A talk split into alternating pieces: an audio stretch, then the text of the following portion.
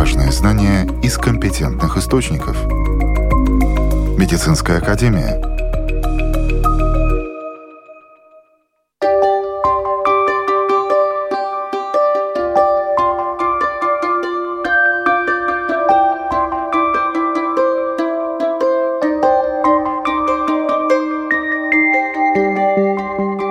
С вами Марина Талапина. В эфире программа «Медицинская академия». Здравствуйте! В Латвии прошла неделя, посвященная гепатиту С. Что надо знать об этом заболевании? Когда диета не помогает справиться с лишним весом, можно прибегнуть к бариатрическим операциям. Как они проводятся? ЭВОК-карта – Европейская карта медицинского страхования. Что она дает? Об этих и других темах в нашем выпуске сегодня. В Латвии все еще очень высокие показатели заболеваемости гепатитом С.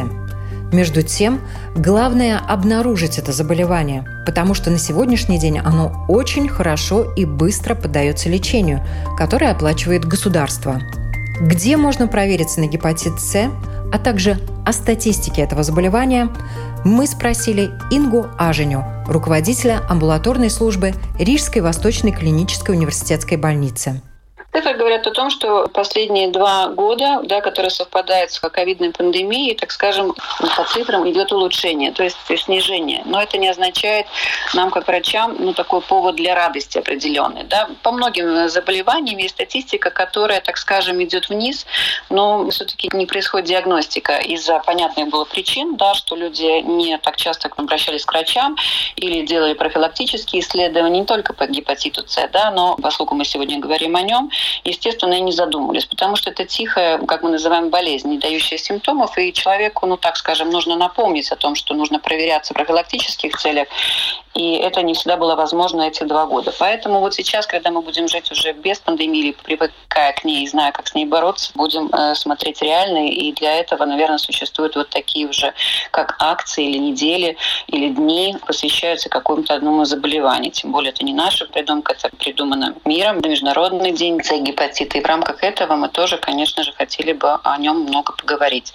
А статистика, она на сегодняшний день радостная, но в общем тенденции у нас данные 15-летней давности, 2008 года, да, тогда, когда мы по нашим подсчетам, эпидемиологические было исследование, цифры говорили о том, что очень высокий уровень заболеваемости, и в цифрах это могло выливаться как бы предположительно, что это 40 тысяч населения могло быть больным, да, но мы с надеждой ждем нового исследования, которое запрограммировано уже в Министерстве здравоохранения, и мы только ждем реализации. То есть вот каждый год наверняка не нужно делать эти исследования да, для подтверждения каких-то данных, но э, необходимо, конечно, освежить и понять реальную ситуацию на сегодняшний день. Один из главных вопросов – это то, как выявлять это заболевание? Единственный способ – это скрининговый метод, это, конечно же, тестирование. Тестирование лабораторное на а, определение антител к этому заболеванию. То есть либо он называется анти-ХЦВ, антитела к этому вирусу.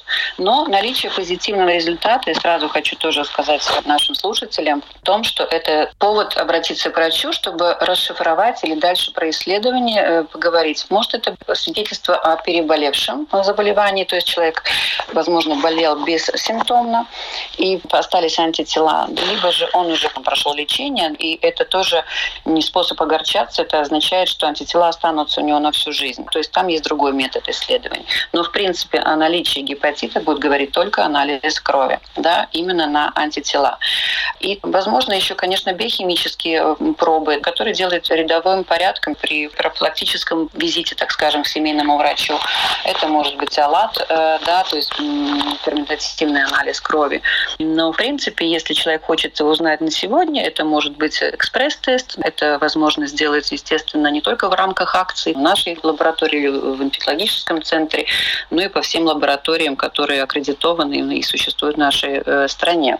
Но еще есть это, если мы говорим о бесплатном тестировании, которое, ну, как бы более всегда привлекательно для людей, это делает тоже профилактические центры, где проверяться можно не только на С гепатит, также в том числе на ВИЧ-инфекцию, на Б-гепатит, на сифилис. Это экспресс-методы, которые происходят анонимно, и адрес этих всех профилактических пунктов, он, естественно, есть на странице профилактического центра нашего здоровья, который COVID, наверное, все уже знают его уже как магическое слово СПКЦ. Конечно же, если мы хотим еще проверить себя бесплатно, это можно сдать кровь, это можно сделать еще благородное дело и помочь людям быть донором. И в донорском центре это обязательное условие при проверке на эти заболевания, на Б, С, гепатит, ВИЧ-инфекцию и сифилис в том числе, которые считаются трансмиссивными именно таким путем. Последние годы об этом говорят все. Большим прорывом в борьбе с гепатитом С стало то, что его сейчас можно вылечить. Да, да. Хотелось бы пару слов об этом. Как проводится лечение? Насколько доступно у нас сейчас в Латвии? Потому что изначально оно все-таки было платным. На самом деле это э, единственное из хронических э, заболеваний, которое можно вылечить. Это такой прорыв э, и в науке, да, но это на самом деле считается прорывом для людей, которые страдают этим заболеванием, и прорывом для нас как врачей, где мы можем помочь. Если раньше не только нужно было и оплачивать это лечение частично, конечно, 25% тогда нужно было компенсировать самим, оно не было настолько эффективным. Эффективность современного лечения, которое именно и в Латвии доступно, оно достигает достигает 95%. Поэтому это большой очень серьезный результат и прорыв, да, и я хочу сказать тоже слушателям, которые, может быть, имели эту проблему и проходили раньше, может быть, 10 лет назад, тогда, когда были сложные лечения и не оправдывался результат, то иногда тоже мы в наших кабинетах слушаем людей, говорят, ну что вы, чем вы можете помочь, да? Я еще раз говорю, что даже те, которые прошли неудачно лечение раньше, то это лечение современное, мы можем предложить и с результатом. Не нужно опускать руки, и нужно приходить к врачам и спрашивать. И сейчас эффективность этого лечения, она чудесна, и это на самом деле является и э, хорошо переносимо, что тоже важно, да, потому что без побочных эффектов или минимальные побочные эффекты тоже дают человеку надежду. И плюс еще краткосрочность этого лечения. То есть минимально это 8 недель достигает, ну, в среднем это 12 недель, иногда это бывает до 24, но в принципе среднее это 8-12 недель, что тоже является прорывом именно в курсе лечения. Оно не 9 месяцев, не 12 месяцев, как было до этого. Человек трудоспособен, он может вести такой же образ жизни, как и без лечения, и быть вылеченным. Но это освободиться от этого вируса. И лекарства, их э, надо употреблять внутрь просто? Да, это таблетированные формы, это не инъекции, это таблетированные формы. Это практически, ну, в большинстве это одна таблетка. В зависимости, конечно же, от генотипа, там, от дальнейших исследований, но чтобы не загружать, ну, в принципе, это в тот же день, когда диагностика происходит, мы назначаем лечение. Лечение это рецептурная, стопроцентная компенсация. Спасибо нашему государству, которое компенсирует эти медикаменты в стопроцентных случаях, и поэтому человек идет с рецептом в аптеку, берет медикаменты и лечится. И потом, конечно, контролируется. Вы уже упомянули о том, что изначально, если обнаружены антитела, это не означает, что всем необходимо будет это лечение.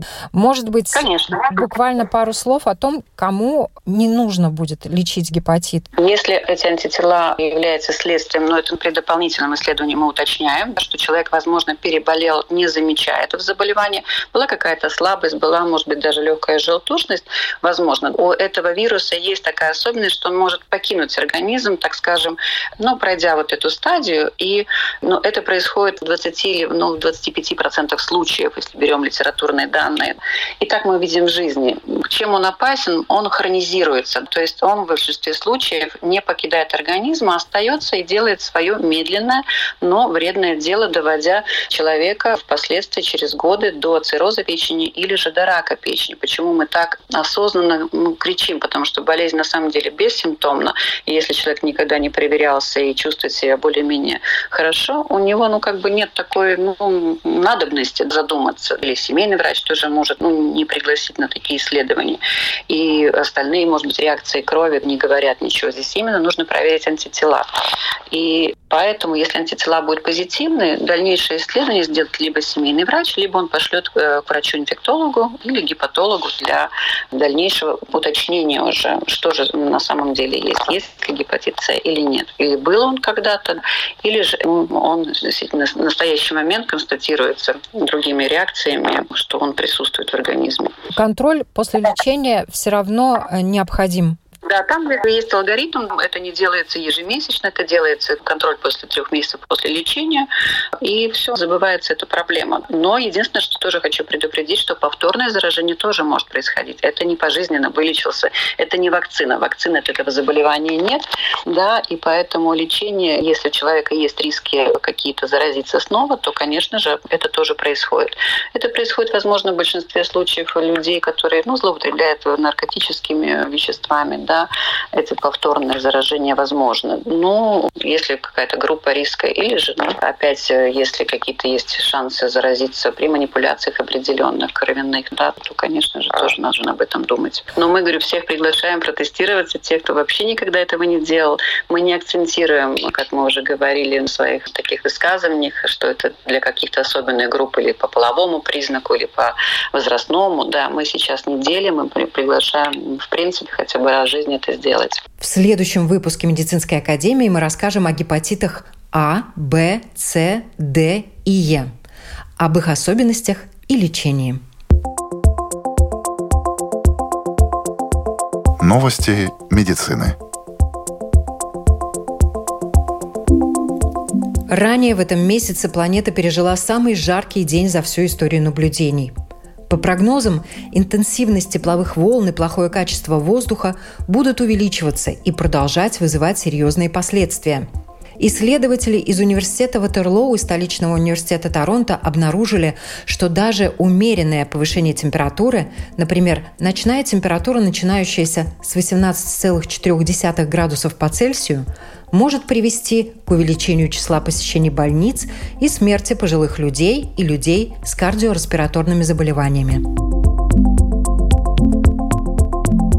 В главной больнице Массачусетса команда специалистов обнаружила белок, который играет важную роль в предупреждении организма о бактериальной инфекции и инициировании эффективного иммунного ответа для борьбы с вторжением. В Американской академии неврологических заболеваний обнаружили, что люди, которые являются носителями вариации гена, связанного с наибольшим риском развития болезни Альцгеймера, могут утратить способность к обонянию раньше, чем люди, у которых нет этой генной вариации. И это может быть ранним признаком будущих проблем с памятью и мышлением. В многопрофильной хирургической клинике ВСЛБ центру Апвениба Айва Клиник в Риге начал свою работу Международный центр бариатрии. Руководитель центра, главный врач Айва Клиник, хирург Игорь Троицкий в интервью Латвийскому радио 4 рассказывает подробнее об операциях для борьбы с лишним весом, которые чаще всего проводятся в клинике, об этапах лечения и восстановления после операций. В нашей клинике мы делаем две основные операции. Это уменьшение желудка и шунтирование. Конечно, и другие тоже операции мы производим. Детализация есть, есть э, мини-байпас, когда делается одно соединение. В принципе, мы основываемся, во-первых, на индексе массы тела, э, во-вторых, на данных исследований предоперационных. Например, у пациента мы видим, что есть грыжа с э, пищеводного отверстия диафрагмы с воспалением пищевода, тогда шунтирование для него будет лучше, например. Да? Или же есть пациенты с сахарным диабетом второго типа, это для них шунтирование тоже более предпочтительная операция, потому что после них диабет на самом деле лечится, да, то есть он полностью уходит. Пациент отказывается от медикаментозного лечения. Если индекс массы тела невысок, то мы предлагаем уменьшение желудка. Иногда, когда технически сделать шунтирование трудно из-за того, что очень большой вес, э, очень сложный доступ, тогда мы тоже делаем уменьшение. То есть это, зависит от многих факторов. Что касается тенденций, то, скажем, э, я достаточно часто ездил на конгрессы, на это ИФСА, такой международный конгресс ежегодный. И э, примерно, наверное, лет 15 назад конгресс был в Лос-Анджелесе. И когда мы ехали на этот конгресс, э, мы видели везде рекламы бандажей на желудок. Раньше ставили такие кольца. Их делали очень много, потому что сама по себе операция простая, достаточно простая и легко выполнимая. И даже не нужно там особенно оставаться в стационаре. Сейчас э, колец практически нет. Практически их не ставят, потому что отдаленные результаты оказались плохие, и мы сейчас только, скажем, их вынимаем и делаем что-то другое. Ну, вот такие тенденции. Хотя вот 15 лет назад эта операция занимала примерно ну, процентов, наверное, 80 от э, хирургии. Скажем, если говорить о таких продвинутых технологиях, то это роботизированная хирургия. У нас в Латвии роботов нет еще пока, недостаточно дорогие, около полутора миллионов они стоят, э, двух. Э, ну, такие, да, тенденции такие есть в мире. Бариатрическая операция, кому, в каких ситуациях она показана? В принципе, мы начинаем говорить с пациентом об операции, э, если э, индекс массы тела у него больше 30, и он имеет какие-то сопутствующие с ожирением заболевания, такие как сахарный диабет второго типа, артериальная гипертензия, э, артроза артриты, гиперхолестеринемия, э, ночное апноэ, например. И если индекс массы тела э, больше 35, то пациенту может оперироваться без сопутствующих. В принципе, ну, надо расценивать ожирение не как косметическую проблему, а как заболевание. Да? И как любое заболевание, оно требует определенного лечения. То есть, э, как вот мы можем лечить таблетками, там, антибиотиками что-то, там, когда не получается там, делать операции, то же самое и ожирение. То есть, э, сначала испробуются какие-то другие способы лечения, там, диеты, физические нагрузки. Лекарственные препараты сейчас появились, которые э, снижают аппетит. И когда человек видит, что у него, к сожалению, ничего не получается, вес стоит или увеличивается, становится неконтролируемым, тогда, конечно, ему нужно задуматься об каких-то более серьезных методах лечения. Суть самой операции, в чем она заключается? Суть операции заключается в том, что, изменив анатомию желудочно-кишечного тракта, мы меняем баланс гормонов, которые вырабатываются желудком, поджелудочной железой, печенью, кишечником, которые отвечают за чувство сытости и чувство э, аппетита. И э, таких гормонов сейчас открыто примерно 15. И э, мы видим, что, изменив анатомию, мы меняем баланс этих гормонов, и получается, что человек, съев небольшое количество пищи, быстро получает чувство насыщения из-за того, что попав быстрее в кишечник, чем обычная пища, и быстрее это начинает раздражать, и кишечник начинает вырабатывать гормоны, отвечающие за чувство аппетита. За чувство сытости. Э, да. Мы меняем, ускоряем, вернее, э, путь прохождения пищи. То есть, э, если мы делаем уменьшение желудка, то не остается резервуара, который накапливает пищу примерно на 2 часа. Только после двух часов после приема пищи он начинает эвакуировать. Если мы делаем шунтирование, то пища больше вообще не попадает в большой желудок, она сразу переходит в тонкий кишечник. И это работает именно не потому, что мы меняем анатомию, а потому что мы, изменив анатомию, меняем метаболизм желудочно-кишечного тракта диагностические процедуры, которые необходимы перед операцией?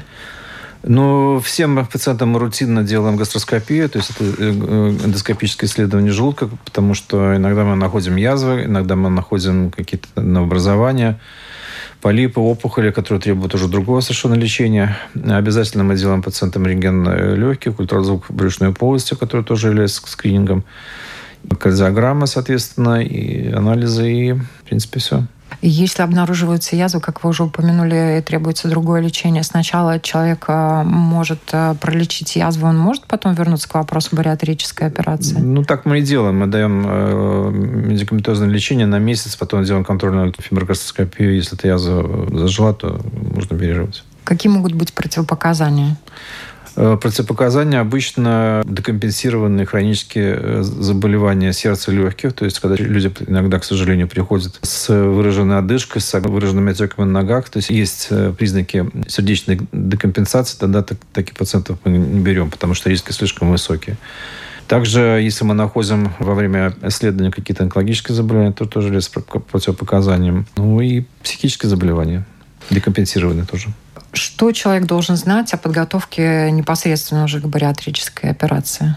Э, если индекс массы тела не очень высокий, скажем, до 50, то мы специально не готовим. И мы просим потерять 10% от лишнего веса в тех случаях, когда индекс массы тела высок, да, скажем, там 200 с чем-то килограмм, да, потому что мы работаем э, в зоне левой доли печени, и печень теряет объем первое при снижении веса. Поэтому мы стараемся, чтобы пациент э, немножко сбросил, тогда легче, во-первых, нам во время операции и легче ему после операции. Как проходит сама операция? По плану. Под общим наркозом, естественно, Конечно, да? операция проводится под общей анестезией. Занимает она примерно от 45 минут до полутора часов, иногда двух. После операции пациент переводится уже в свою палату после пробуждения. И очень важный момент – это ранняя активизация. То есть Пациенты после операции через 1-2 часа у нас встают и ходят. Это, во-первых, позволяет избежать развития тромбоза глубоких вен, тромботических осложнений. И, во-вторых, это лучше для активизации работы кишечника. А какие вообще могут быть осложнения? Риски, конечно, всегда есть. Если мы говорим о ранних осложнениях, это примерно три компликации, которые бывают после э, наших операций. Это кровотечение от 1 до 3% случаев это протечки тех швов, которые мы делаем ручным способом и механически примерно тоже от 1 до 3%. И 0,5% это тромбоэмболии. Это тяжелое осложнение, поэтому обычно, в зависимости тоже от показаний, мы даем э, профилактические средства для того, чтобы... Разжижение крови. Да, совершенно угу. Восстановительный период как долго по времени он может э, занимать и, собственно говоря, что он в себя включает? Если мы говорим о нахождении в клинике, то мы пациентов наблюдаем 48 часов. После этого мы берем анализы, мы контролируем уровни гемоглобина, мы смотрим, насколько высокий или низкий маркер воспалительных процессов. Если там все хорошо, то пациент выписывается. В течение трех недель э, он соблюдает полужидкую диету. В течение месяца мы не рекомендуем давать нагрузку какую-то. Потом, в принципе, нагрузку давать можно и нужно. Что касается самого процесса реабилитации, то, то он проходит по-разному, потому что ну, все люди разные, и есть пациенты, которые через неделю уже выходили на работу, другие были на больничном до двух-трех недель. Это зависит очень много от желания пациента и мотивации. Ну, конституции, физики. Конечно, да. Как происходит падение веса после бариатрической операции, что для этого важно соблюдать, а также какие болезни могут исчезнуть при нормализации индекса массы тела, мы расскажем в одной из наших следующих программ. Важные знания из компетентных источников. Медицинская академия. Эвок карта. Европейская карта медицинского страхования – что она дает? Где и как ее получить? Могут ли этой картой воспользоваться латвийские жители, постоянно проживающие за рубежом? Если человек вынужден получать медицинскую помощь за рубежом, а карты нет, что делать? Обо всем этом рассказывает руководитель отдела обслуживания клиентов Национальной службы здравоохранения Ласма Матюка. Эва-карта – это европейская карточка медицинской страховки. Она дает право на получение необходимой помощи в таком же объеме, как жителям странах Евросоюза, Норвегии, Лихтенштейна, Исландии и Швейцарии. В принципе, лечение, чтобы не надо было прекращать поездку в этих странах. Или да? учебу. Или да. учеба, да. Или путешествие. Да. В принципе, это может быть и травма, боль в животе, ангина, инфаркт и так далее. Но тут обязательно надо, что врач а, оценивает здоровье пациента и имеет в виду, как долго он находится в этой стране. А, в одном случае это может быть даже ангина и простуда и так далее, а в другой ситуации это может быть травма или какая-то угу. срочная, срочная помощь. помощь. Да, да, это решает врач. Карта как ее получить? Надо ли за это платить? Получить карточку очень удобно. Нам есть три вида. А на данный момент очень популярно становится электронном виде заказа карточку. Очень просто удобно э, в портале ЭВС либо в портале Латвия ЛВ. Заполнять заявку. Там, в принципе, надо три шагов сделать. Указать адрес, где вы хотите получить карточку. Мы получаем э, заявление, рассматриваем три рабочих дней и отправляем обратно по почте на адрес. То есть можно к вам даже не ходить? Да, а, просто тут надо почитать, что три рабочих дня мы рассматриваем, и почта может прислать в течение двух до десяти дней. Ну, рассчитывать на плюс-минус ну, при... две недели. Да, плюс-минус две недели. Если последний момент вспоминаете, что надо карточку, тогда самое быстрое это приходя к нам, ЦАСУЭЛа 31 или любой территории Латвии, там быстро можно получить, не пару минут, но на данный момент, да, сезона отдыха, тогда, может быть, надо будет подождать чуть-чуть. Но, в принципе, заполняя анкету, надо обязательно паспорт или ID-карточку с собой. И можно за себя и за совершеннолетних детей получить сразу. Эти карточки, получается, предназначены для всех э, жителей Латвии, и взрослых, и маленьких, и да. пожилых. Да. которые хотят э, поехать за границу, такой карточкой лучше запастись, правильно? Да, конечно, обязательно. И я еще э, говорила, наша третья, если нет возможности ни лично, ни электронно, можно прислать нам заявку по почте, и мы обратно отправляем тоже по почте.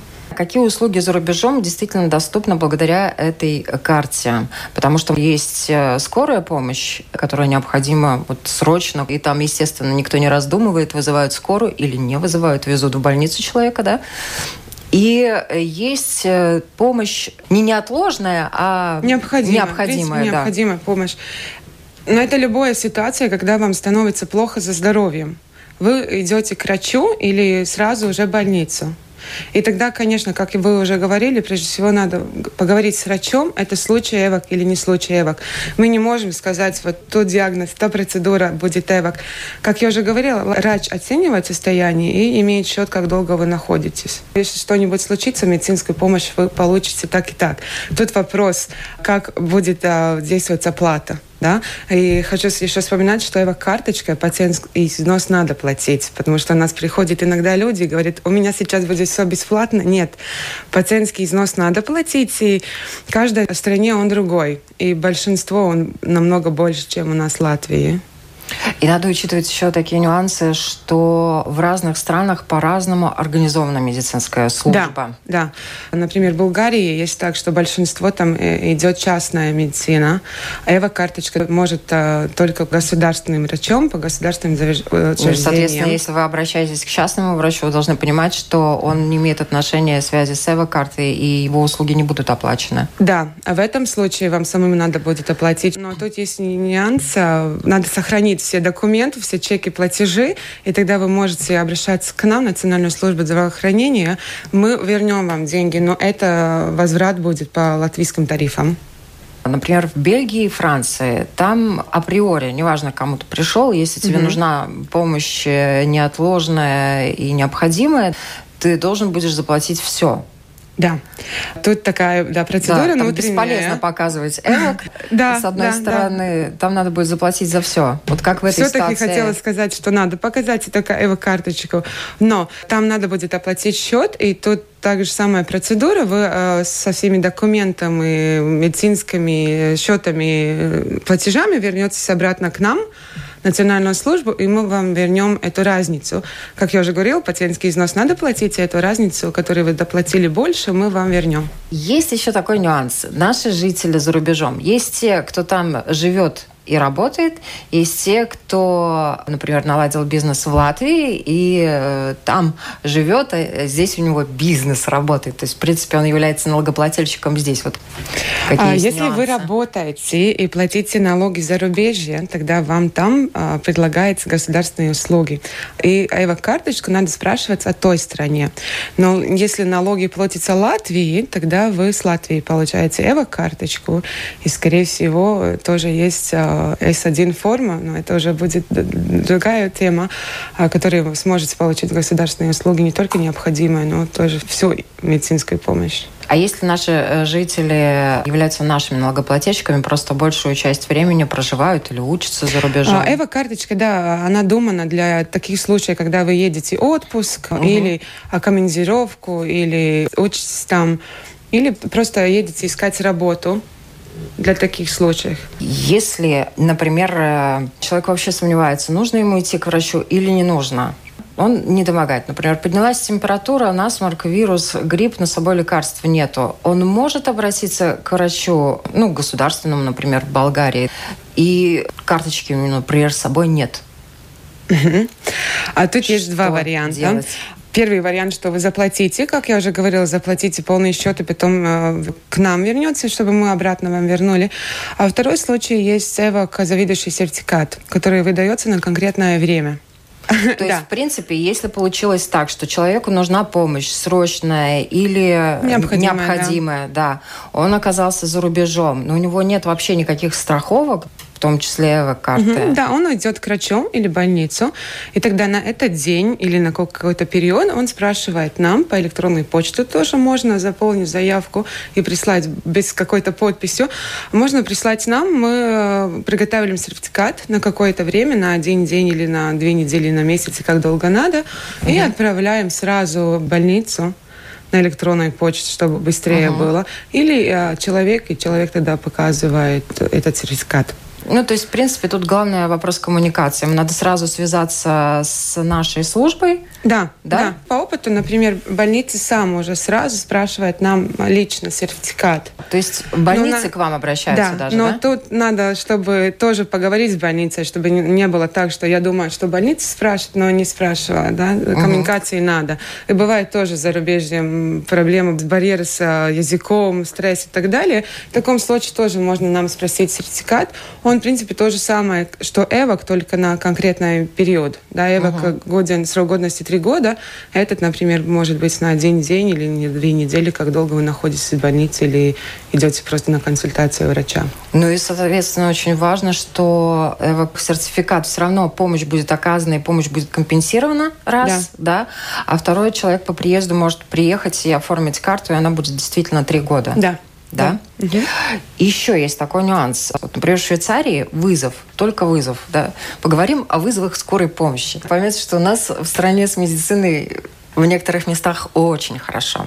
Вызов скорой помощи в Швейцарии только за вызов. Скорая помощь оказывается, как да, во всех странах. Да, это износ, значит, да, считается, да. Да. А вызов скорой помощи 500 франков, да. Да, 500 франков. Да. Соответственно, к этому надо быть тоже готовым. Да. И если человек едет в другую страну, э, конечно же, никто не думает, что там он попадет в какую-то непредвиденную ситуацию и не интересуется дополнительно, какие законы там работают, как э, медицинское обслуживание там работает и так да, далее. В этом да, случае я хотела сказать, что Арлайта Министра есть такая аппликация «Целево дрожи». Там очень много информации на что каждой стране, какие риски, какую информацию надо знать, где можно идти, если надо помощь, насчет страховки.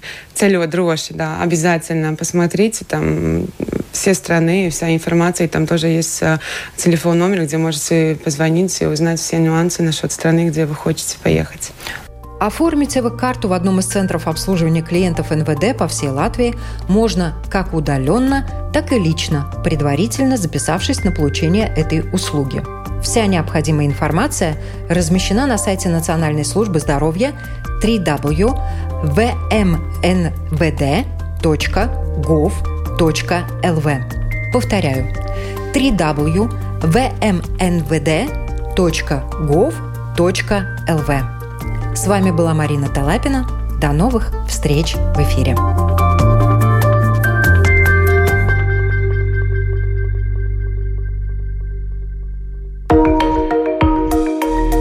Важные знания из компетентных источников. Медицинская академия –